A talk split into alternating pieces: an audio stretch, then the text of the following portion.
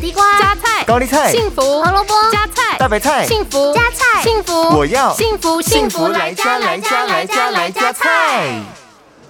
您好，我想要加点餐点。好的，菜菜子来加菜。今天我们为您推荐的是豌豆炒虾仁。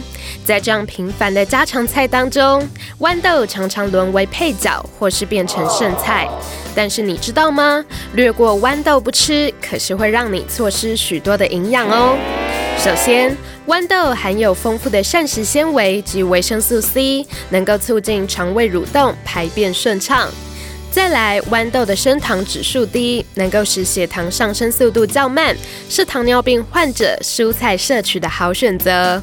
另外，豌豆中的赖氨酸可以促进钙质吸收，帮助细胞组织、皮肤黏膜修复，合成胶原蛋白。